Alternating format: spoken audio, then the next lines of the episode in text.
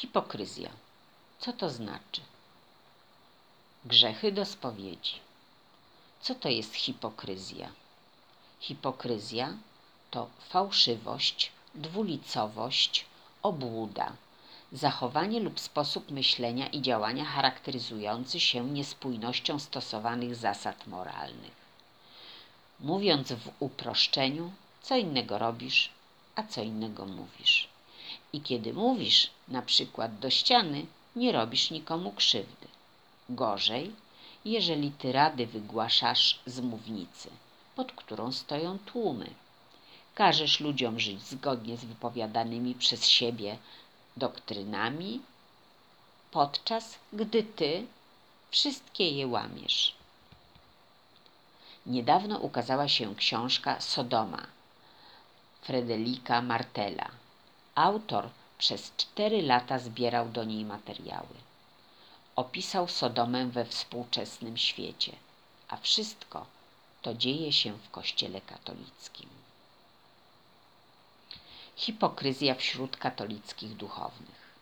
Według autora znaczna większość katolickich duchownych to homoseksualiści, którzy wstąpili do seminarium, żeby ukryć swoją orientację seksualną. Do niedawna, a i dzisiaj się zdarza, homoseksualizm nie był akceptowany przez społeczeństwo, głównie małomiasteczkowe. Według autora znacząca większość księży nie przestrzega przysięgi czystości. Wraz z rangą pełnionej funkcji duchowni przesuwają granice przyzwoitości. Im wyższe stanowisko, tym większa demoralizacja, pedofilia, gwałty, a nawet kazirodztwo i bezkarność. Autor wymienia z nazwiska najwyższych dostojników kościelnych, którzy głosząc umiarkowanie dla maluczkich, prowadzą rozwiązły tryb życia. Dopuszczają się molestowania seksualnego, uczestniczą w orgiach, a wszystko to odbywa się w luksusowych dekoracjach. Żeby uniknąć oceny wystawianej przez pospólstwo, głoszą tezę, że oceniać ich może tylko Bóg. Najwyżsi dostojnicy Kościoła, jak twierdzi autor, większość to homoseksualiści, nie chcą uznać związków partnerskich między osobami tej samej płci. Blokują wszystkie zmiany doktryn w Kościele. Dlaczego tak się dzieje? Otóż, jak twierdzi Martel, ludzie, którzy się ukrywają, chcą się czuć bezpiecznie. Dlatego oficjalnie straszą ogniem piekielnym, zaś w zaciszu czterech ścian nie uznają umiarkowania za cnotę. Kiedy w latach dziewięćdziesiątych ubiegłego wieku była pandemia AIDS, Watykan nie zmienił stanowiska i nadal zakazywał stosowania prezerwatyw. Homoseksualizm to określenie jest używane od końca XIX wieku, istnieje odkąd powstało życie na Ziemi. Występuje on zarówno wśród ludzi, jak i zwierząt. Komu przyszło do głowy uważać, że homoseksualizm jest dewiacją? Moim zdaniem najwyższy czas znieść celibat.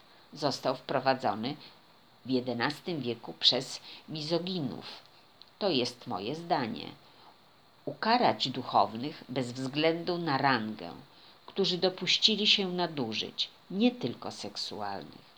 W przeciwnym razie Kościół katolicki zniknie. Już zaczęła się toczyć kula śniegowa. Na razie jest jeszcze kulką. W jednej z warszawskich szkół cała klasa nie przystąpiła do pierwszej komunii. Grzechy do spowiedzi. Martin Scorsese w 2016 roku nakręcił film Milczenie. Bardzo dobry film.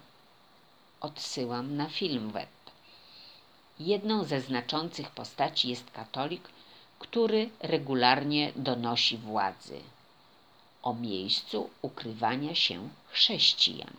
Rzecz ma się w Japonii. Zadenuncjowani katolicy poddawani są nieludzkim torturom. Donosiciel zaś spowiada się, okazuje skruchę.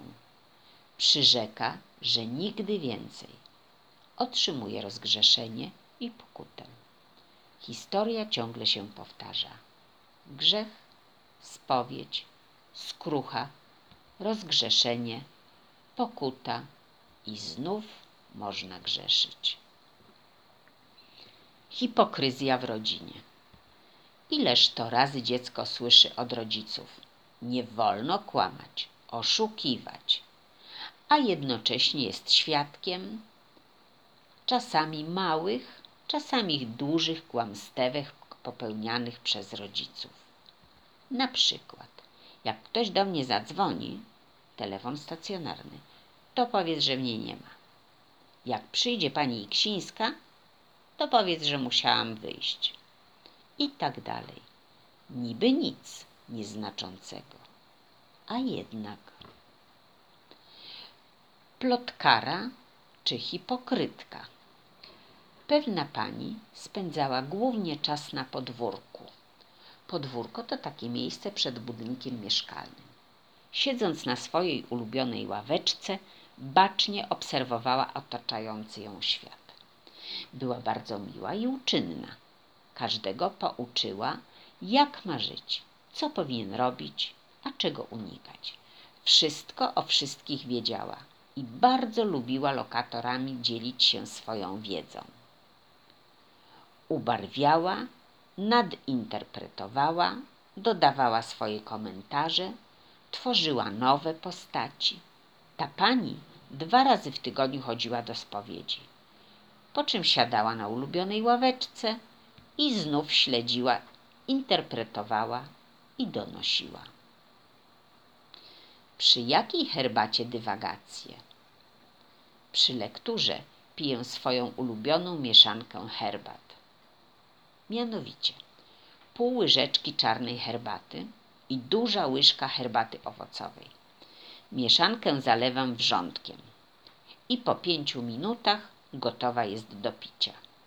Czy wiecie, że w czarnej herbacie na skutek oksydacji zachodzi reakcja chemiczna i powstaje związek teanina? Jest to bardzo silny antyoksydant porównywalny do EGCG. No to pora na mój ulubiony dzban herbaty. Zapraszam.